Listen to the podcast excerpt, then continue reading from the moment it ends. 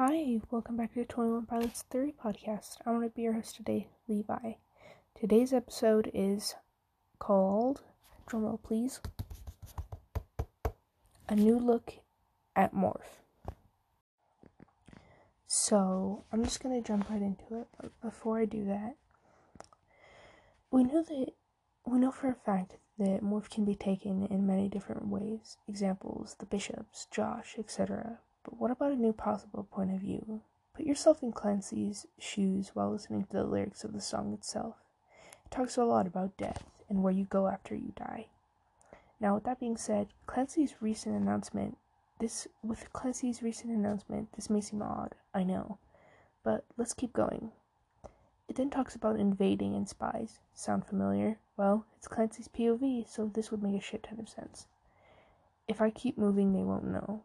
This to me sounds like Clancy's trying to hide his plan from Keons, his bishop, or even worse, Nico. Which brings us here. Always trying to stop me, that Nicolas Bourbaki. This could be talking about how Nico hates the banditos and built a wall around Dema trying to stop people from leaving. But this could also be a metaphor to how Nico persuades the mind into thinking that the banditos are bad to into thinking that other things that are not good are. On to the next lyric. I'll morph to someone else. I'm just a ghost. If Clancy faked his death, then it would be easier to escape Dema theoretically. Now let's keep in mind I'm talking about the lyrics in Clancy's POV, so this next one might not make sense in the wording of it, but does make sense in the meaning behind it. Lights they blink to me, ones and zeros. The ones and zeros could be referring to him communicating with us through his letters on dimaorg.com.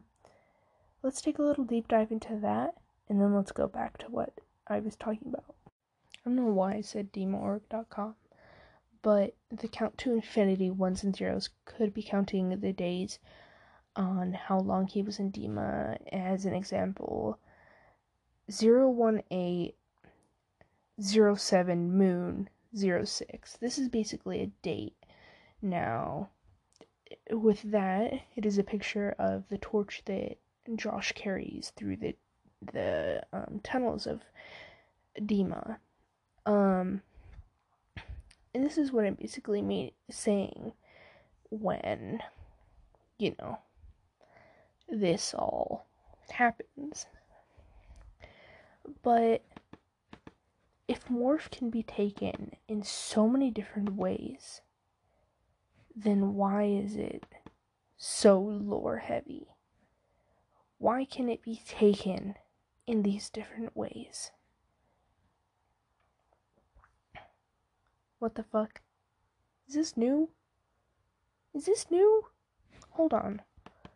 Oh no, that's not new. Okay, I'm sorry. I I freaked out.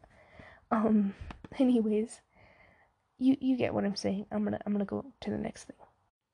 Now I've talked a lot about the many different ways morph can be perceived as, or the many different POVs you can look at morph as.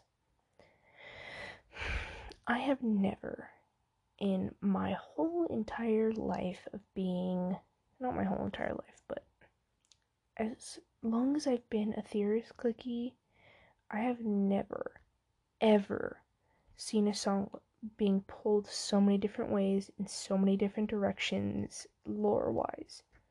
I mean, for fuck's sake, it can be perceived as um, Blurryface turning into Nico, Josh, I mean, a past bishop turning into Josh, or Josh turning into a bishop, Clancy morphing into this strange identity that we may not know of so far, and this is the beginning. Like, hold on, let me type it up because I already closed the tab. Morph lyrics. Morph lyrics. I mean, because literally, the the whole one, two, three, four, five, six, seven, eight, nine, ten, eleven, twelve, thirteen, fourteen. The whole fourteen lines. Holy shit, fourteen. Fuck. Okay, the whole fourteen lines is talking about death. and what happens after death. Don't you think that's weird? How 14 is significant to the lore, and it also talks about death, and Clancy was just announced dead. Isn't that weird? Anyways, um, that's the end of this episode slash rant, whatever you want to call this. Um, yeah. I hope y'all had fun listening to me rant. Kind of. Love y'all. Stay safe.